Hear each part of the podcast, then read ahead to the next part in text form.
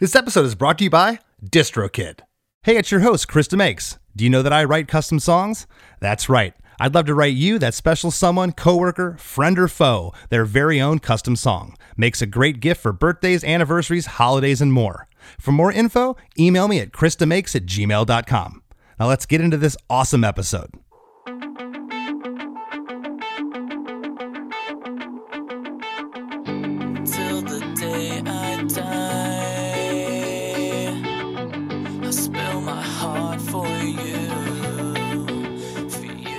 Hey, everybody. Today's guest is Dan Marsala, lead vocalist for St. Louis, Missouri Rockers' Story of the Year. Dan and I dive deep into their 2003 breakout smash single, Until the Day I Die, taken from their debut major label album, Page Avenue. In a first on Chris DeMakes a Podcast, Dan shares that the title of the song came first, and that he and the band had to then write a song around that title, something they haven't done since. He was about as humble as can be when recounting how producer John Feldmann was an integral part to not only the recording of the record, but in shaping the band's overall sound. We touched on the importance of networking as a young band, and how that played a huge part in Story of the Year connecting with John Feldmann. This is a band that worked tremendously hard, and it is no surprise that when their demo did manage to reach John's ears, they were signed to a label deal rather quickly. And I was able to surprise Dan with quite a few things about his own song, a track that was written almost 20 years ago. For all this and a whole ton more, stick around. Hey, hey, have you heard? Chris DeMakes a podcast. Hey, hey, have you heard? Chris DeMakes a podcast. Hey, hey, have you heard? Chris DeMakes a podcast.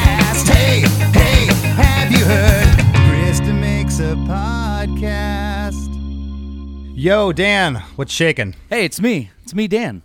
Hi. It's you, Mr. Dan Marsala. How are you today? I'm great. Uh, just waking up, being uh, doing morning stuff. I'm still kind of a, a rock and roll dude that doesn't get up real early all the time. But I do have kids, so it's like I'm in this weird uh, non-morning guy, but I have to be a morning guy still. But you know, I hear you. I, I, I got a couple of little ones myself, and uh, yeah, sleep sleeping in is a is a luxury these days. yeah, yeah. Um, I've I've now that it's summertime, I've kind of trained my kids to just be like, yeah, just, just keep sleeping for a little while. It's fine. Yeah, whoever thought you had to go back on tour to get rest? That's a weird one. yeah, yeah. so where where where are you at right now? Are you in St. Louis? I am in St. Louis, Missouri, Lovely, Lo- hanging out in my basement. Well, I wanted to give uh, a, a little overview uh, for the listeners here of Story of the Year. So, uh, you guys were essentially formed in 1995 in St. Louis under the name 67 North. Uh, the band changed the name to Big Blue Monkey in 1998. And I want to say I remember you guys because uh, did we ever play together at the Galaxy? I don't think we ever. I don't know. I don't think we played together, but I definitely saw you guys at the Galaxy a, a bunch, and I'm sure we berated you with Big Blue Monkey, uh, you know, stickers and CDs. I'm telling you, when I when I was researching this, I saw the name. Like I rem- I remember that name. And for those that don't know, the Galaxy was maybe not to you because you're from St. Louis. To me, it was a legendary venue in St. Louis. We loved playing there. Yeah, it's still like my favorite venue that used to exist here, and yeah, we have plenty of memories of it. It it's it's still pretty legendary for all of us too.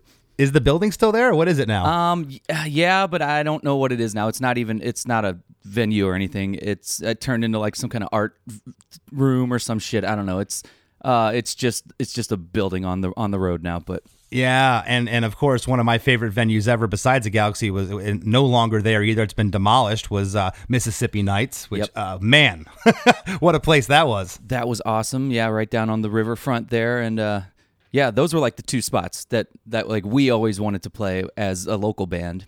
Yeah, that was like the goals. Well, Mississippi Nights was a little bigger, so the Galaxy was like the the shittier one that you would play. It was like our cool punk club, you know, and then yeah, Mississippi Nights was like, man, we made it when we got here. It's awesome. Yeah, you know, and, and I don't know what it was about St. Louis, the scene there, at least in the 90s, and it's still great for, for, for Less Than Jake, but when we would go there, uh, man, the shows were just uh, out, out of control. You know, you don't look at, St. Louis as like a, a huge A market like a Chicago or New York, but we had just as good shows in St. Louis as, as anywhere else.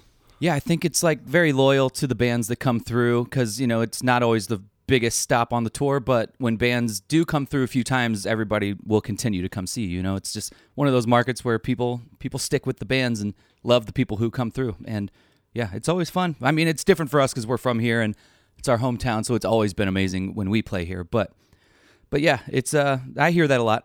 Saint, people like St. Well, also people are like, I fucking hate St. Louis because it's disgusting, and how do you not yeah, get I've murdered I've never really every gotten day? that vibe. Of course, I've never lived there, but uh, I've I've always always loved St. Louis. So in, the year 2000, um, uh, you moved up from drums to vocals uh, from Yeah. Big Blue Monkey. I was gonna say those early years were you know, it was basically a different band. That was just us forming local bands and you know figuring out our lineup and being young kids. And then you know we didn't really become the lineup that we are until probably around 2000 or so. Right. And well, and uh, you guys relocated to Orange County, California. The final Big Blue Monkey EP was released in 2002, titled Story of the Year, which is what you guys changed the band name to uh, late, later that year. Uh, then you got signed to Maverick. Uh, in 2002, and recorded your first record, uh, Page Avenue, with with John Feldmann. Um, in November 2002, you had recorded three songs uh, before you had went back to, re- to record the rest of the record. And those three songs were "Anthem of Our Dying Day," "Razor Blades," and the track we're going to dive into today, "Until the Day I Die." And I guess you guys accumulated like 25 to 30 songs and then returned to the studio in March of 2003 to, to finish Page Avenue. Uh, after the recording, you guys went back to St. Louis and immediately started touring, eh, where my paths crossed with you guys from the first time I remember, which was the Warped Tour 2003 that you guys were on, which is Yes. crazy that you were out on that tour because the single didn't drop until August 2003. Yeah, we did that that whole Warped Tour that year uh, before the record even came out. Because yeah, I think it came out at the end of the summer or so. Yeah, or maybe the single did. Or no, it came out in September. Okay, so it was after Warped Tour. Yeah, um, yeah, we were just hit. We immediately hit the road as soon as, as soon as the record was done and just uh, started kicking ass. Yeah, we recorded those three songs first. Well, there's a lot of you know backstory we can get into with this whole record, but uh, we ended up be- getting lucky and touring with Goldfinger just from doing the same thing that you were saying at the Galaxy, uh, just you know hitting them with CDs and, and stickers and hey, listen to my band, listen to my band, we're really cool, really cool, just being annoying kids. And uh, somehow John Feldmann was like he heard about it or he saw our we had like a VHS tape at the time.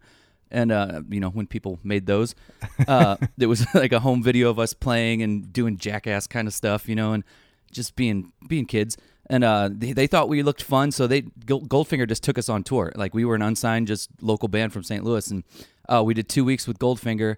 And he's like, "I want to produce your record," and we were like, "Of course you do. That would be amazing."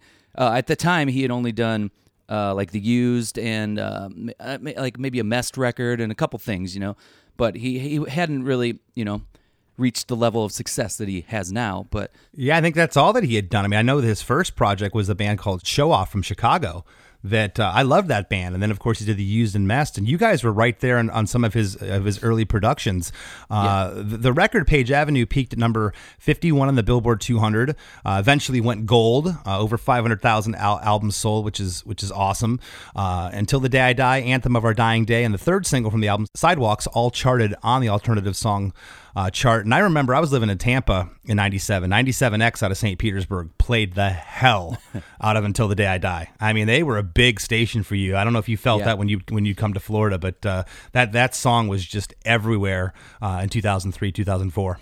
Yeah, yeah, I definitely remember Florida being doing very well um, with it. I uh, there was like this, our St. Louis station, The Point. They picked it up, you know, because we were the local band. But then I remember KROQ picking it up, and then after that, it was just like everybody started playing it, and it it uh, it got crazy. You know, it's like one of those things where like we I think that like it didn't really start getting a lot of radio play until like five or six months after the record came out because we ended up going on tour with Linkin Park in um March of 2004, and I think that's whenever like KROQ picked it up and it really started exploding on radio. But uh, you know, because Linkin Park, they're kind of a big band. People have heard of them.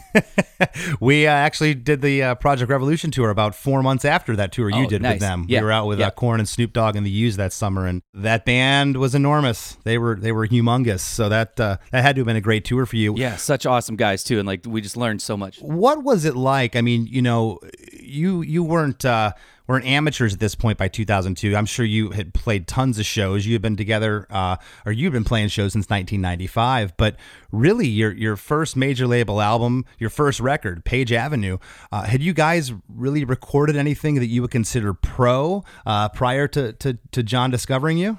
Not really, no. I mean, you know, just demos with local guys that you know we hoped could record a record. Uh, we, I mean, we made a few EPs and just like, yeah, we'd done everything ourselves. A lot of it was like recording to tape and one take, you know, and just like stuff that you did in the '90s, and uh, and a lot of that I was drumming originally, like we were saying. So, so yeah, we'd only done a couple things with me singing, and yeah, uh, until the day I die was like one of the songs that was written like right before we started recording. So that it wasn't something that we had early on or anything like that. It was it was just like we started really focusing once we moved relocated to Orange County and we were just like we got to get out of St. Louis. We got to go, you know, really make this band our priority and uh and then once we did that, we really started focusing on writing like this new style of music that we were kind of moving into. Yeah, and I don't mean this as like you were an overnight success. It happened. I mean, it, this did happen pretty quickly though when you got with John. I mean, this had to Yeah. have been a mind trip. All of a sudden, it's like you get with him, and a year later, this song. I mean, that was one of the biggest songs of of 0304. I mean, you guys were everywhere. That had to be unreal. Yeah, it was scary for a little bit, you know, because we we grew up, you know, uh, listening to punk rock and hardcore and and uh, but you know a lot of mainstream rock too. But but we never we didn't really think that we were gonna be like this big crazy band. We just wanted to you know sell I don't know a few thousand records and hopefully be able to tour and make money, you know. And um, yeah, so that all hit really fast. And at first we were like, "This record's too polished. It's too, it's too perfect. You know, it sounds too good. I don't know what to do." And but uh, looking back, like John Feldmann was uh, just a mastermind, and he knew exactly what he was doing, and made us a way better band than we than we were at the time.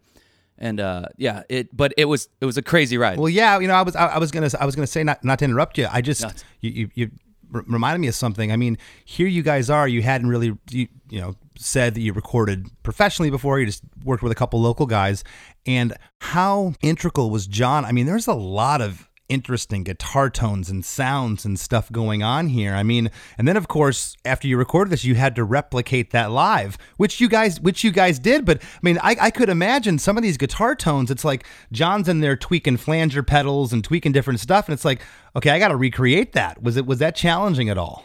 yeah, that was part of like the oh no, like this this this doesn't sound like our band, you know, because we'd never heard ourselves sound good before, you know. So it's usually just a raw live kind of recording, and uh, um, you know, I'm sure you've done the same thing where you you know you- Absolutely. you, you overproduce things, and you're like, wow, I, I'm never gonna be able to pull that off, but uh, but you know I, that goes away pretty quickly once you get it down, and you're like, okay, cool, now I love this recording, and I'm very happy with it, and you know, and we you pull it off however you can live, but Well, I'm glad you touched on that because uh, Mark McGrath from Sugar Ray was on on the show a little a little bit ago, and he brought up something. He was basically like David Kahne, their producer. He's like, he taught me how to sing. And he taught the band, he gave us our sound, you know? And that's Yeah. not a knock against the band. It's just sometimes, you know, someone outside coming in and you're like, wow, we were this and now we're this. And it's this huge thing. And we have to do our best to, to, to recreate that. So uh, that's really cool that you, that you acknowledge that. That's, that's awesome. Yeah, yeah. I think yeah, Feldmann knew what we were trying to do more than we did. I think, and Yeah. um, definitely kind of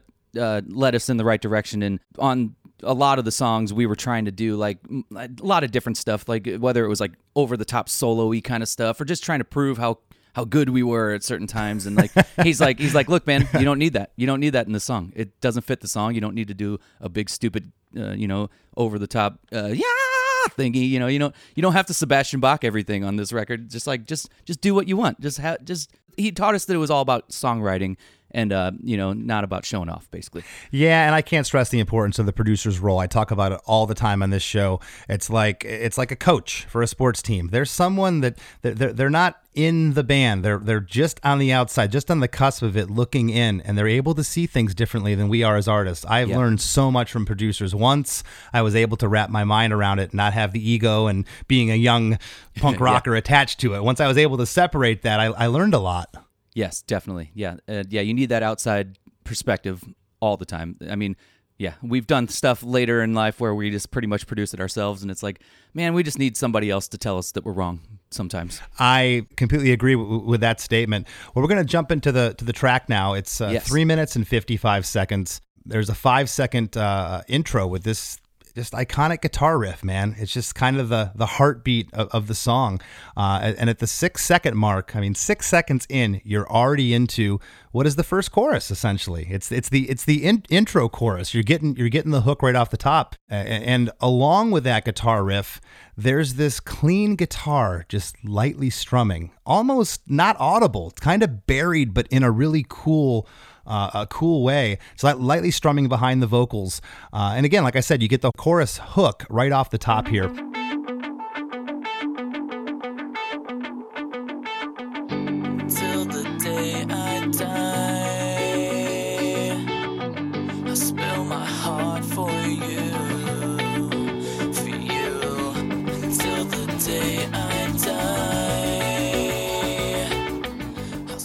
And the lyric is Until the day I die, I'll spill my heart for you. And you say for you as like a, a, a response. Until the day I die, I'll spill my heart for you. And on the third line there, there's a harmony on Until the Day I Die, which is interesting off the top because it's kind of kind of naked there and you, and you don't Yeah. expect it. So my first question is, uh, before you set up the lyric, is do you recall was the song structure, the demo, was it written as is here, or was there a lot of changes uh, that, that went along with it with John uh, in the studio? the intro riff was was always how the song started. We wrote this like I think while we were doing those tours with Goldfinger, it was like a couple weeks, and we were all in a van, and uh, we would have like our guitars in the van while we were touring. So I remember me and Ryan, our guitar player, because I play guitar too, but not in the band usually. But um, but I, I think I might have just started jamming that riff, and we just kind of came up with this whole idea. The whole song started just from that little ding ding ding ding ding ding, Yeah, ding, that sure. little riff, and it was just like kind of built off of that. But the uh, the intro did not have that whole break breakdown chorus at first. It just did the riff and then came straight in. And uh, you know that was a John Feldmann idea. It was like, hey, we got to hit him right off the bat with this chorus because it's a great chorus. And so yeah, it was just the broke down version, and uh, we kind of built that in the studio. It was all spur of the moment there. Yeah, you know, you get you get ultimately four choruses in this song, but it never gets uh, it never gets old. Like where you, you got a, a quadruple chorus at the end. It's like, hey, I've heard it enough Yeah. now. You know, you get it enough, but you get it in different parts of the song, which is really cool. So, so what's going on with this lyric? Like, set set, set this uh, this this chorus up for us. weirdly enough, that was the second part that came with the song. It was like we just thought that was going to be a cool title. So it was like, okay, let's name this song this before I even started singing it. Weird. That never has probably happened since then. But it was like we should write a song called "Until the Day I Die," and it was like, okay, cool. And I was just like, "Until the day I die." There it is. Like there, we got it. Like just came together really easy, you know. And, uh, and then it's like, okay, well, what does that mean, you know? And you had to turn it into something, but uh, you know, on as a whole, the song is just basically kind of just a love song, but it was r- technically written more about our relationship as a band because that was all that we really knew at the time because we lived in a van or in a house or whatever together. So it's just a relationship song about you know about whoever's the closest to you at the time and how uh, you know you uh, hate each other and you love each other and it's just one of those things, you know. Well, I gotta say, this is the first time, and I've done a, lot of these, a lot of the, the podcasts so far. Had a lot of artists on here. You're the first one that has said it was just a title. It was a cool, it was a cool lyric, and we wrote a song based around it. You're the first person that, and that's why I love doing this because you always hear something new. That's Yeah. cool. And I don't even think I even remembered that or realized that until just now. I was like, oh yeah, I mean, we just came up with the title, and then I, I guess we just figured out what it meant. Yeah. Well, because usually you say, "What's the inspiration?" or "What, "What's the meaning behind this?" Oh, I went through a breakup, or or I had Yeah. a bad childhood, or you know, there's always a story behind it. And this was just no, it was a cool title. It was a, it was a could could be a cool hook that's write something around it. Yeah, and that doesn't usually happen with our band, and you know, most of our songs are totally a different process. But uh, yeah, that that's just it just fell to get fell together in a weird way. That's awesome. Well, uh, after uh, you say you here, it uh, goes into basically the second intro of the song. It's not a reintro. It's like a, another intro. Uh, and on you, the band uh, kicks in, full band instrumental. And uh, it's like the, this intro before verse one. Big crash cymbal happening with these stereo staccato rhythms along with this octave guitar riff.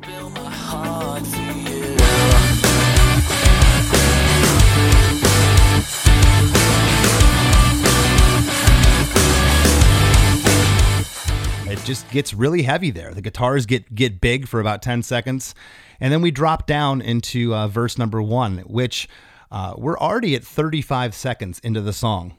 At verse one, it seems like a long time, but there was a lot going on here, and it's structured, I think, so well that it doesn't feel like that long of time ha- has went on.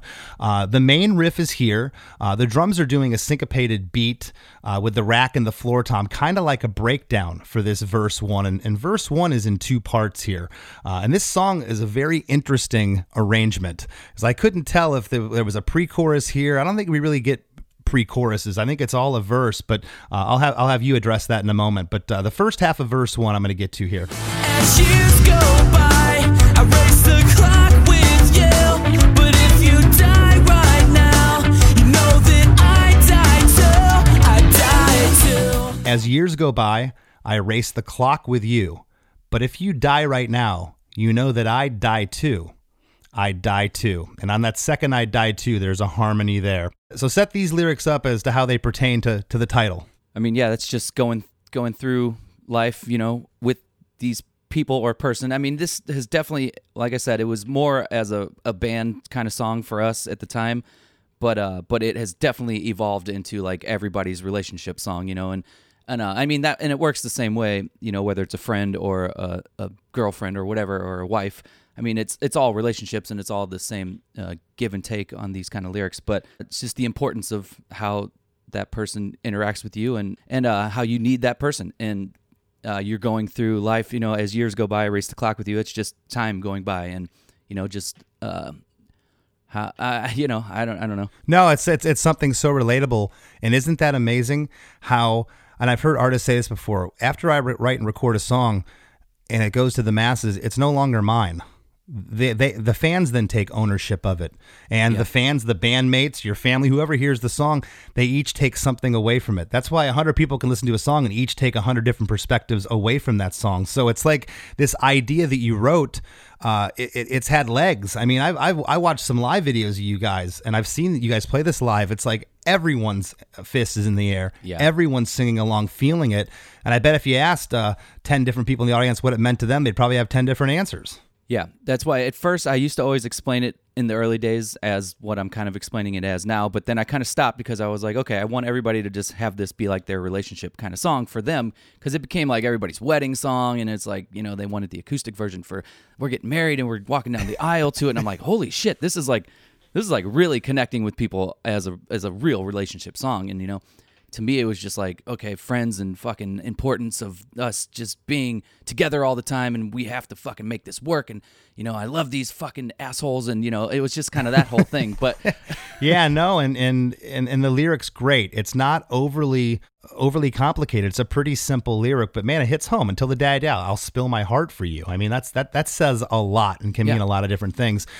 I'm calling this a double verse. Uh, The, the, it goes into the next part here. This is still verse one to me. The Yeah. stereo guitars come in here. The main riff is still there, but the drums now are not playing that breakdown beat. They're playing more of a straightforward beat. You remind me of the times when I knew who I was. But still, the second hand will catch us like it always does. You remind me of the times when I knew who I was. And then there's a res- uh, uh, response there, who I was. But still, the second hand will catch us like it always does. And on the first three lines here, there's harmonies, but there's not a harmony on that last line. And before I have you go into this, where was John in this process? Had, had you guys thought a lot about harmony vocals and different things, or was he integral to to where these harmonies would be? And did he have you try different things that you recall? It was a little bit of both. I I was always uh, very into harmonies, and uh, you know that was I, I wanted to do as much harmony as possible. And um, when we recorded this, we had a different guitar player, and uh, and then he was not in the band after this, and then we got our other guitar player Phil, who later joined, uh, but that was after we recorded this. But um, but yeah, we always needed. I was always like, we have to have this other guy who could do harmonies. That was like always a top priority for us. But um, but but John Feldmann was really good at it. You know, he he knew where to you know put them and. Uh, as you hear any Goldfinger song, it's like the harmonies are amazing on all of their recordings. So Well, because the song's not cookie cutter. As I said, the arrangement's really interesting. This this track and the harmonies. It's not like oh yeah, in verse one the harmonies are on the first three lines. You go to uh, verse three, they're in different places. There's there's no kind of Yeah. uh, cookie cutter template here, and that's that's really cool. I think that's what makes the the, the, the song unique. Yeah, I think we were just accenting like you know certain lyrics and stuff, and uh, I guess maybe trying to make those stand out more. But I don't really remember exactly what you know why we were doing certain words. Maybe it was just like, oh, that sounded cool, do that one. But no, Feldmann was very, you know, he was very like he knew what he was doing. And Sure. the, the structure on that verse, the way it breaks down and comes back in, that was not originally like that either. That was a that was a Feldmann idea. He was like, "When uh, we shouldn't go back to the chorus yet." He's like, "We should break it down, do one more turnaround of this verse, then come back in the chorus." I was like, "Okay." That's cool. You know, after uh, the second half of verse one, uh, the main guitar riff comes back in for two seconds by itself, and then there's this guitar slide that happens. We'll make the same mistake. you know, you're you're almost thinking, and and I- I've heard this song a bunch, so I I knew where the song was going, but it's almost like it should have went to a pre-chorus here. But now you're in verse two, which this verse is really really different uh, and interesting to me. Make the same mistakes. I'll take the fall for you. I hope you need this now. Cause I know I still do. We'll make the same mistakes. I'll take the fall for you. I hope you need this now because I know I still do. And it's the same feel as the second half of verse one, except there's no harmonies. There's no harmony vocals here at all. Really? Which is crazy before the before the first chorus. You'd think that there'd be something, and I don't think it needs it. But Yeah. But was there ever that conversation, and why aren't they there? Do you know? Yeah, I don't know. I I'm just now realizing that too. I guess I don't know. Maybe he wanted to cut that out to make the chorus hit. I remember he was very he's very into like building the song as it goes, and um so like he like the first chorus probably doesn't have a whole lot of harmony on it. I'm not sure, but. Uh, but then they, they build as they go. He was always very big into that, but I was always, you know, just stupid. And I'm like, no, you have to harmonize everything. Like, oh, put a harmony on everything. So that that played into like that every other line kind of thing, and just playing with certain words because he wanted to build it basically. Um, but yeah, I didn't realize that it cut out right there. I don't know. That's well, crazy. no, and it's interesting. Again, we'll get to it later. Uh, before what will be, I guess, chorus three, verse three. Right before that, there's harmonies on every line, and we'll talk Yeah, about okay. that in, That in a moment. sense. Yep. Hey, everybody, don't you dare go anywhere. There's lots more Chris DeMakes a Podcast after these messages from our sponsors. Looking to elevate your music career? DistroKid is a digital music distribution service that enables musicians to distribute their music to online stores and streaming platforms such as Spotify, Apple Music, YouTube Music, Amazon, Tidal, and many more. DistroKid collects earnings and payments, sending them to you, the artist. With DistroKid, artists unlock a world of possibilities. From easily paying collaborators with splits to securing your music with DistroLock, DistroKid covers all bases. Plus, you can promote your releases with Hyperfollow and create eye-catching visuals with the Spotify Canvas generator, all for free. But that's not all. Introducing the DistroKid app, now available on iOS and Android. Artists can manage their releases, view streaming stats, and withdraw earnings, all from the palm of their hand. And for those looking to perfect their sound, check out Mixea. With its simple interface and customizable mastering options, artists can make their music sound polished and professional within minutes. And don't forget about Instant Share, DistroKid's newest feature.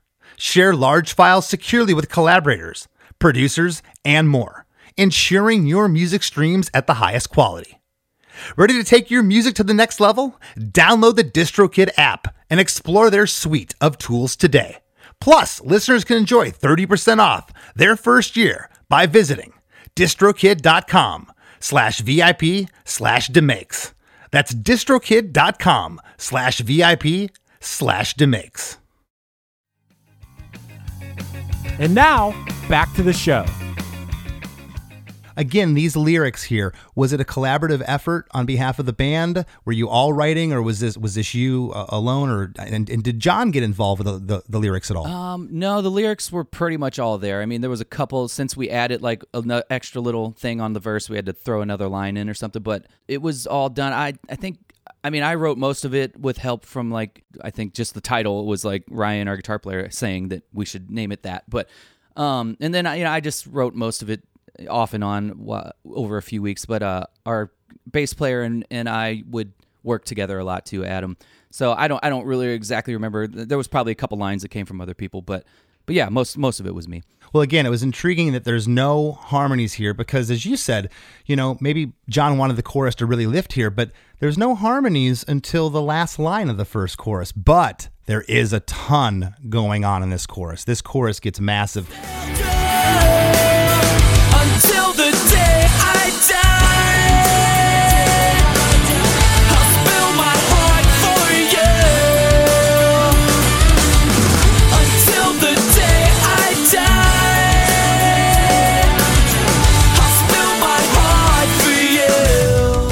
We're in a minute and eight seconds here uh, until the day I die. And then the response is until the day I die, the backing vocal.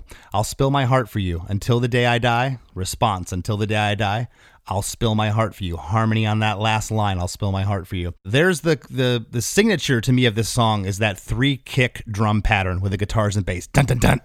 That just is so heavy. Uh, and there's this, what I'm calling a noodly guitar riff, reminiscent of the intro main riff, along with these big stereo guitars that are in there now.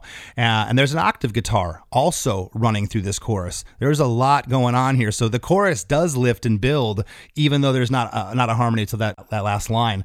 So was the chorus that you remember when you guys were rehearsing this and demoing it, was it pretty much like this, or was that octave guitar and the other stuff added later? It was pretty similar, but I, I don't really remember. Um, I know he kind of simplified maybe that like beat, and he was very into like just like the groove of the chorus. You know, I think we were kind of sloppy, a little sloppier on it with the drum beat and stuff, like just kind of running through it. But he was like, no, no, we got to syncopate this, like dun dun dun. Yes. Dun-dun-dun.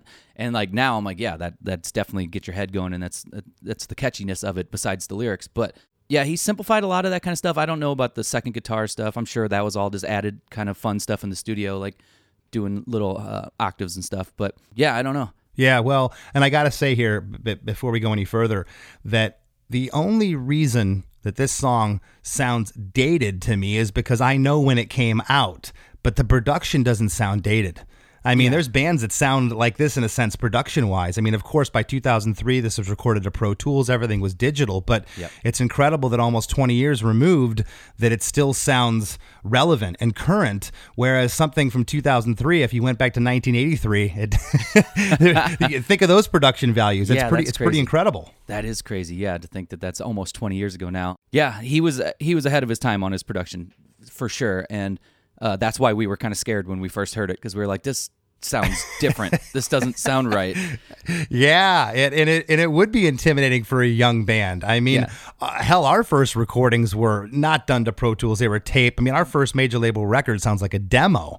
You know, your first record sounds like a real friggin' record. It's like, oh my god, I got to replicate this. How the hell am I going to do this? Yeah, and it's you know at the time it was crazy, but uh, but you know over the years that became the normal sound, and it has become more and more normal. And now I just listen back, I'm like, yeah, that sounds like us, I guess. But at the time, this was this was ahead of it. Yeah, and it made you, made you a better band. Yeah, definitely. And you know, this was ahead of its time at uh, production wise for sure. But and uh, Feldmann Feldmann got a lot better over the years as well. He's ev- even ten times better than he was then now. But but uh, yeah, he was doing it. He was doing something awesome then. for for sure. Well, there's a five second uh, main guitar riff re-intro that happens after the first chorus, uh, with the drums playing that same groove, uh, that breakdown feel as the first half of verse one. And uh, we jump in here. This is now what I'm calling verse three. I said verse two a moment ago, but it's it's really verse three, and it's a and it's a double verse.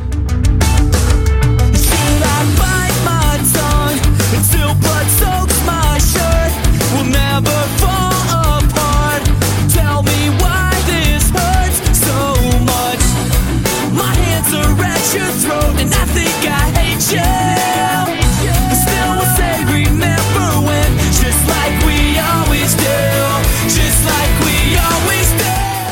Should I bite my tongue until blood soaks my shirt? We'll never fall apart. Tell me why this hurts so much. And then at the second half of verse three, the band goes halftime. And uh, it's just a different feel here. The only time in the song that this happens. Uh, and the lyric is My hands are at your throat, and I think I hate you. But still we'll say, Remember when? Just like we always do. Just like we always do.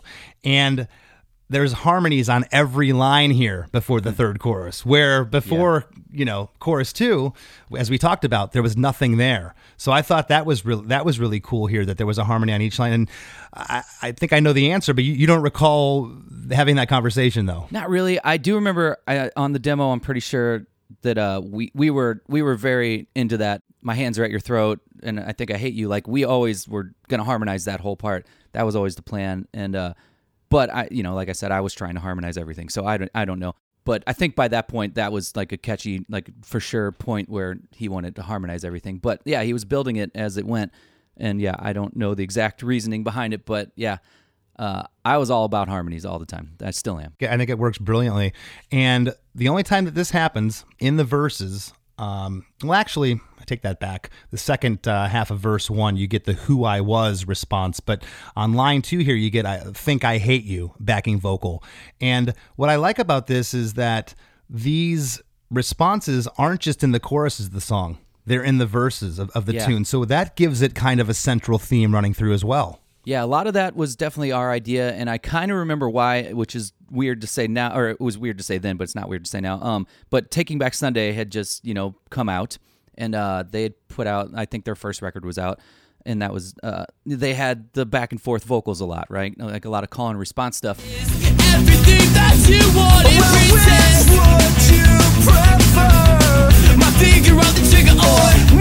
Down, down. I mean face down, down across your were kind of in that same world and it was like them and the Used were like just starting to blow up and we are like cool this is like what we're trying to do.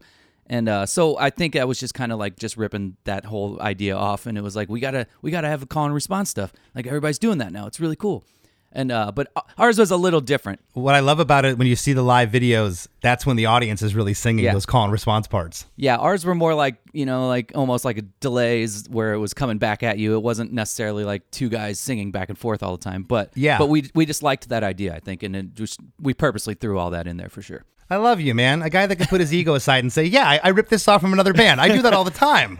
yeah, yeah, I, dude, I we do too. And no matter what you rip off, you make it your own in your own way. So it's like, Yeah. you know, it's okay to be like, yeah, man, uh, that's that's where I got that idea, and that's why I did that. So yeah, Yeah. It doesn't sound like Taking Back Sunday ne- necessarily, but that's why I think I think that's why we did it. I'm pretty sure. yeah, I've made a cough cough uh, career out of that. So, Yeah, um, well, uh, the other cool thing at the second half of, of verse three here is the last line. So before uh, chorus two, it's only four lines, but before chorus three, there's five lines. You get the extra fifth line on just like we always do, and that extra measure with that line really builds the tension before chorus number three. Just like we always do. Just like we always do.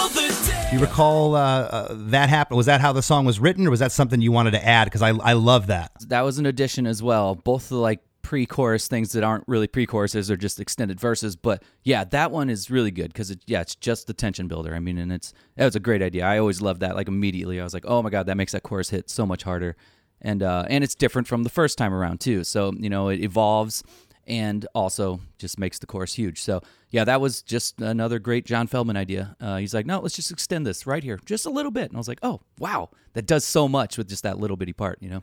No, I think it's cool. It, it, it really does add add that tension and build there. And then we get into chorus three. Until the day I die, the delay response. Until the day I die, I'll spill my heart for you. Until the day I die, with a response. Until the day I die, I'll spill my heart for you. And there are harmonies on all four of those lines there in the chorus that you don't get on the first chorus. They're all they're all there. So the song's still building at this point.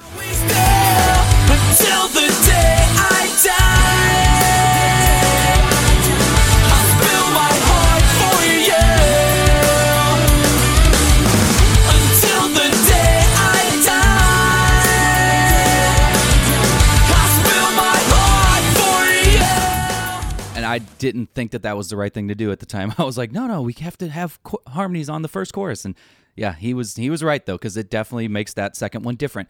And I've you know learned we've all probably learned this over the years, but the you know it, you have to keep your attention somehow, and this is what does it. You know, just changing stuff slightly and uh, adding a little something on each chorus, and because as you as listening to you read the lyrics, it's a very simple chorus. It doesn't change. You know, it's two lines over and over again. So it's like probably the most simple chorus I've ever written in my life, and it's just just those two lines. It's back and forth. So yeah, you have to build it in some way. I marvel at uh, deconstructing songs. It's just been such a cool thing to look. You know, you just called it a simple lyric. It is, but it's perfect. There's other times on here where there'll be eight lines of lyrics for what is the chorus. I'm like, how did they get away with this much information and have Yeah. people latch onto it and have this be this massive song? It- Yeah, you, you can you can never really gauge how, how that happens, but Yeah. uh, in a, in all its simplicity, this lyric's perfect. Yeah, and it never it never seems like it's just the same thing over and over again. Like it, it is weird, and not- there's no rules. It never nothing makes sense. I don't know, but this this is simple and it makes that that makes sense. But yeah, sometimes I'll write a long drawn out chorus and it's just as catchy, but it's a million lyrics and it makes no sense. I don't know. Was that ever a conversation with John or anybody in the band of, hey, maybe near the end of the song, instead of I'll spill my heart for you, I'll I'll, I'll spill my guts for you, or something Yeah. different happening there? Was there Yeah. ever that that conversation? I don't think so. No. Uh, Yeah. there- we Cool. never tried to do anything else with it. It was just that is what it is. And I mean, Well, on the last uh, two lines of the chorus here, which you get two lines here, you don't get it on the first time. Uh, yeah, I'd spill my heart. Yeah, I'd spill my heart for you. And and in my notes, I wrote an ungodly scream. It's awesome.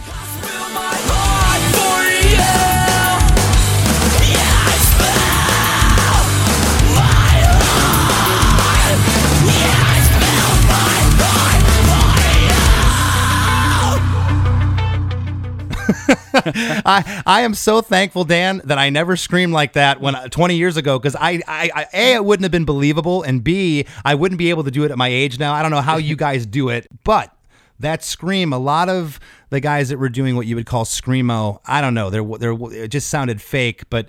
That screams badass that you do there, man. And you. where did that come from? Was that something John telling you to go for it, or something that you always wanted wanted to be there?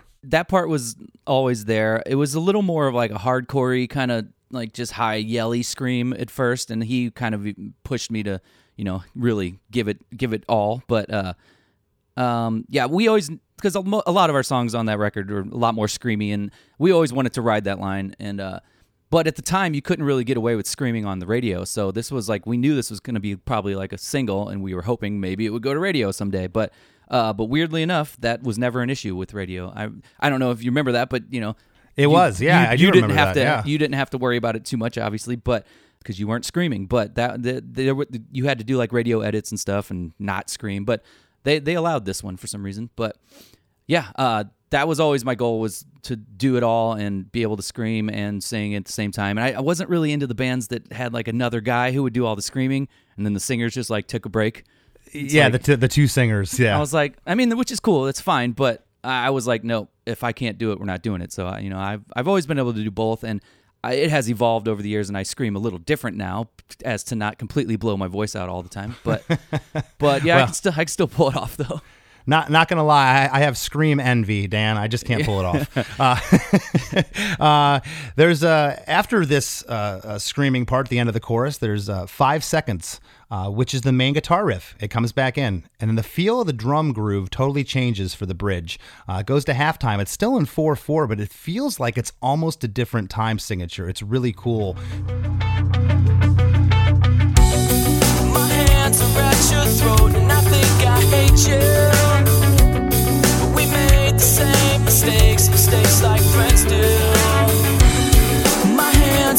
Your throat, and I think I hate you.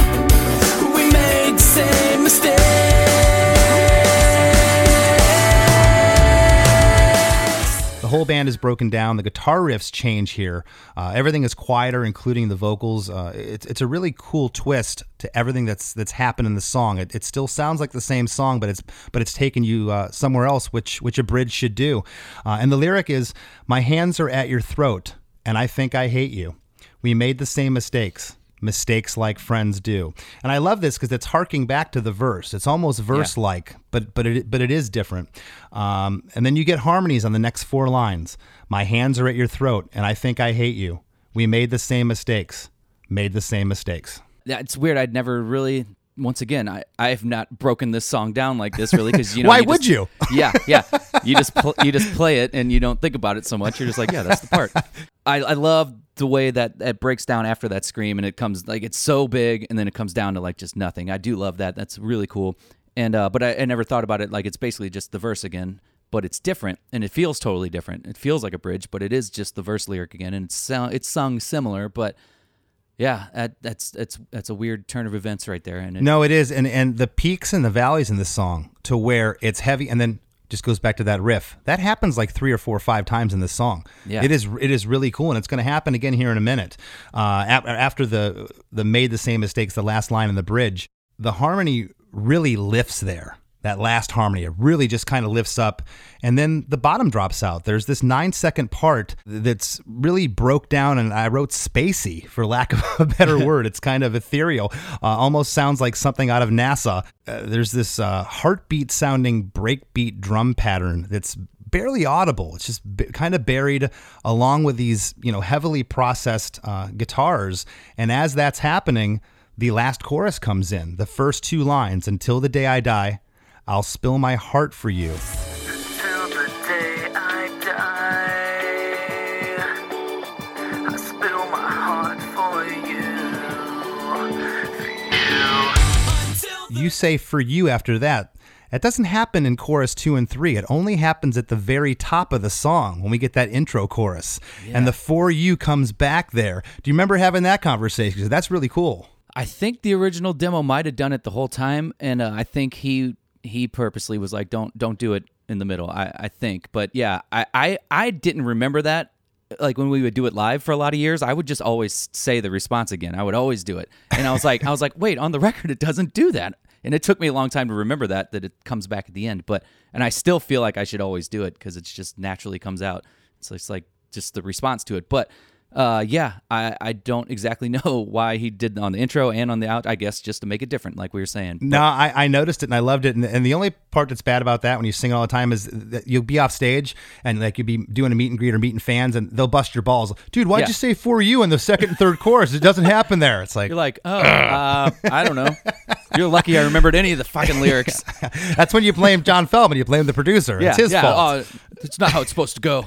you no. get those you get those first two lines here, which is under that spacey part, and then the dun dun dun the one two three kick drum happens, but it it's not as a beat. It just happens as the bo- the whole band doing those hits until the day I die. Uh, with a response until the day I die, and from there there's harmonies on everything else. Until the day I die,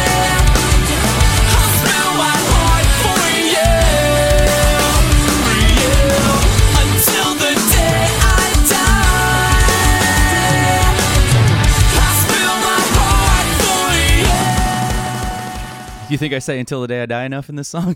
I do, and I, I think you, I think you need to hit him over the head there. That's what that's what the that's what the last the last chorus is, is for here. I think it, I think it's yeah. great. On the line, I'll spill my heart for you. There's this huge snare roll.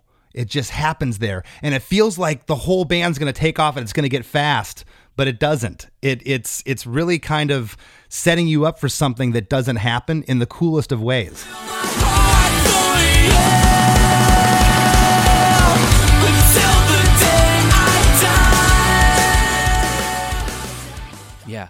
It's weird. Yeah, I don't remember how this end came to fruition because on the demo we go into a whole different part and we did not come back into the chorus, which is weird, um, which was dumb. But yeah, it was obvious that we were probably going to have to change that, but we never came back into the chorus on the original version. And uh, so yeah, this must have just all kind of happened in the studio. But yeah, that that roll is great, and this that extended um, holding that note. It's it's so cool live too. It's like feels so like ah, this is really happening. Yeah, yeah. And then the last two lines here, after that huge snare roll, uh, the drums go double time for the next two lines, which is awesome. And there's some really cool double bass patterns going on here. Just in just in that part, I love it. And that last line, until the day I die, you get the scream again.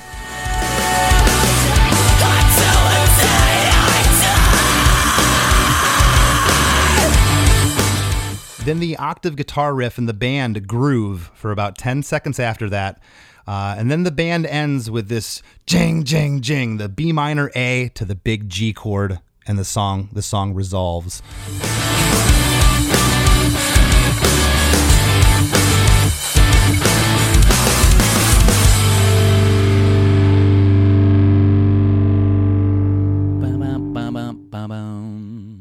Again this this last chorus is it, it really evolved and changed here was that something that was kind of created in the studio with john Yeah, like I said, that was that was non-existent. So he was like, "No, this is just the big one. We're gonna go for it." And yeah, everything was extreme on that last one, and it's all harmonies and all craziness, and yeah, it definitely builds, and it yeah, it's it's crazy, and and you never get sick of that one fucking line. It's like I'm still saying until the day I die, but for some reason, even that last scream, it always feels like it's just a powerful lyric, I guess, and it and it really is a, a cool thing now that I'm thinking about it because I've never thought about how many times I say that over and over again. It could be really boring, but uh, it's just the way it evolves and changes. It's it's it's never boring. It's awesome. well when i was uh, you I know, like my own song. Good for you. You should because I, love this song. I think i think it's great dan. I've, I've always liked it. And when i was you know i, I watched live videos i watched different things uh, researching the song and the comments are great. I always read the comments too. And it's it's the i always said it in the show it's the memories attached to these songs and the comments are like man this takes me right back you know? And here's a song you guys wrote almost 20 years ago that built it's the cornerstone of your career that you're still out there doing it doing it now and it's awesome. One last thing before we wrap up. What was this like in terms of I know you touched on a little bit was crazy. Feldman kind of discovered you guys. You gave him your demo, but I mean the point. Okay, for St. Louis not being a quote unquote a a, a market, uh, the point was a a huge station. You're from there. What was it like when this song was blowing up, man? That had to be a great feeling. yeah, uh, I think we had a little bit of an advantage being from St. Louis because there wasn't a lot of rock bands coming out of St. Louis. You know, there was a scene and there was uh, like uh, a band called The Urge that you guys might have Absolutely, known. yeah. Love The they- Urge. They were like the band that we were trying to be. You know, they were. You know, it was more like you know. I don't know what they are even considered. It's kind of ska punky, kind of, but it's Kind of poppy, kind of yeah. They're all over the place. I love that band.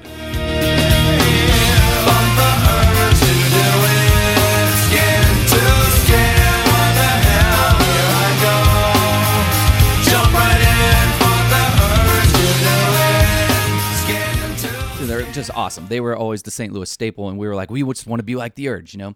And uh, so they were the only example we had, and then we kind of surpassed that as far as like outside of regional success. And uh, yeah, but we were very lucky to have the point always backing us and having like a St. Louis this local scene that loved us, and so no matter what, we were always going to be able to play here and just kick ass, and it was going to be good. But but yeah. Uh, I don't know. I think we that was a little bit of an advantage just being from a city where there's not a thousand bands. If we were from LA, then it might just got lost in, by the wayside or whatever. But but yeah, we stood out here and uh, we were doing something a little different, I guess. So that's very cool. Well, hey, before we uh, before we go here, anything you'd like to leave the listeners with? What's going on with yourself? Story of the year? What do you guys got coming up? Tours, records? um, we are.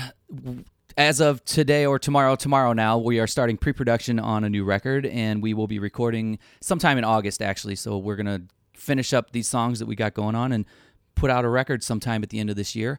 So that's fun. Um, and then ho- we got a few shows like that were postponed from last year, but uh, no touring yet. But as soon as we get these songs done, we'll get back out on the road and start being a real band again. That's the plan. Awesome, man. Well, dude, thank you so much uh, for, for sitting in today. I really appreciate it. No problem. Thanks for uh, making me realize things about the song I didn't know. Very cool. Hey, everybody, don't touch that dial. There's plenty more Chris DeMakes a Podcast after a few words from our sponsors.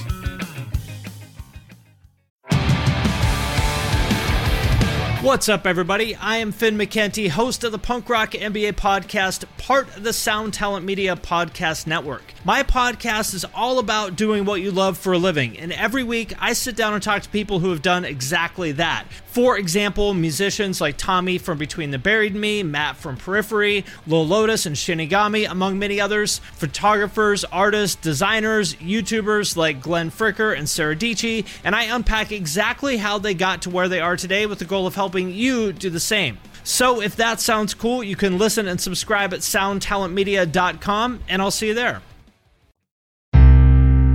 As we near the end of the show, here's a band you might not know. Welcome to this week's Band You Might Not Know. If you'd like your band to be considered for Chris DeMakes a Podcast, all you have to do is submit your song via MP3 only and your bio to band you might not know at gmail.com. This week's featured band is Stay Awake, the product of four expatriates living in Bangkok, Thailand. The experienced four piece hail from all corners of the globe, mixing various punk, rock, and metal influences together. You can find their music on Spotify, and here's a snippet of their song, Brave New Normal.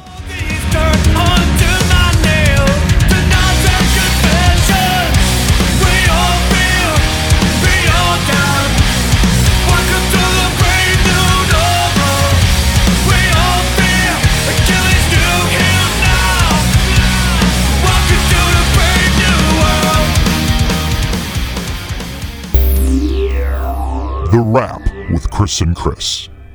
The first thing that struck me about that episode was Dan talking about how he had this title of a song and then just built an entire song around an idea for a title, which I can totally relate to because in the bands I play and people will send each other demos, like instrumental demos, and just name it something. And I can't tell you how many times whatever that was named, even if it was just like a random word, for some reason that uh, that's that sparks some sort of lyrical idea. So I, I thought that was cool that that was the uh, start of this song. No, that was really neat. And I can also relate, and, and I'm sure you can too, Chris, with what you just said. There's been times when on demos, you don't have lyrics, so you just start making up something, you know, like, yeah, I'm going down, I'm doing this, I'm going there. And then those, what I call scat lyrics, end up being some of them the real lyric because you can't best it. Yeah. And that was just the emotion that came out that you were feeling at that moment. And it was really cool that he shared that. Also, until the day I die, that riff, that riff really is the uh, cornerstone of this song. And it's almost like that line and that riff, if you have those two things and a great band and John Feldmann producing it, that like, look out. This is going to be probably a hit song. Yeah, the you know as I said, the production of, of this track, there's a ton of of uh, peaks and valleys in it. It just it, it goes heavy to bottom drops out, and then it happens. You know something else will happen, and a really interesting arrangement. It really.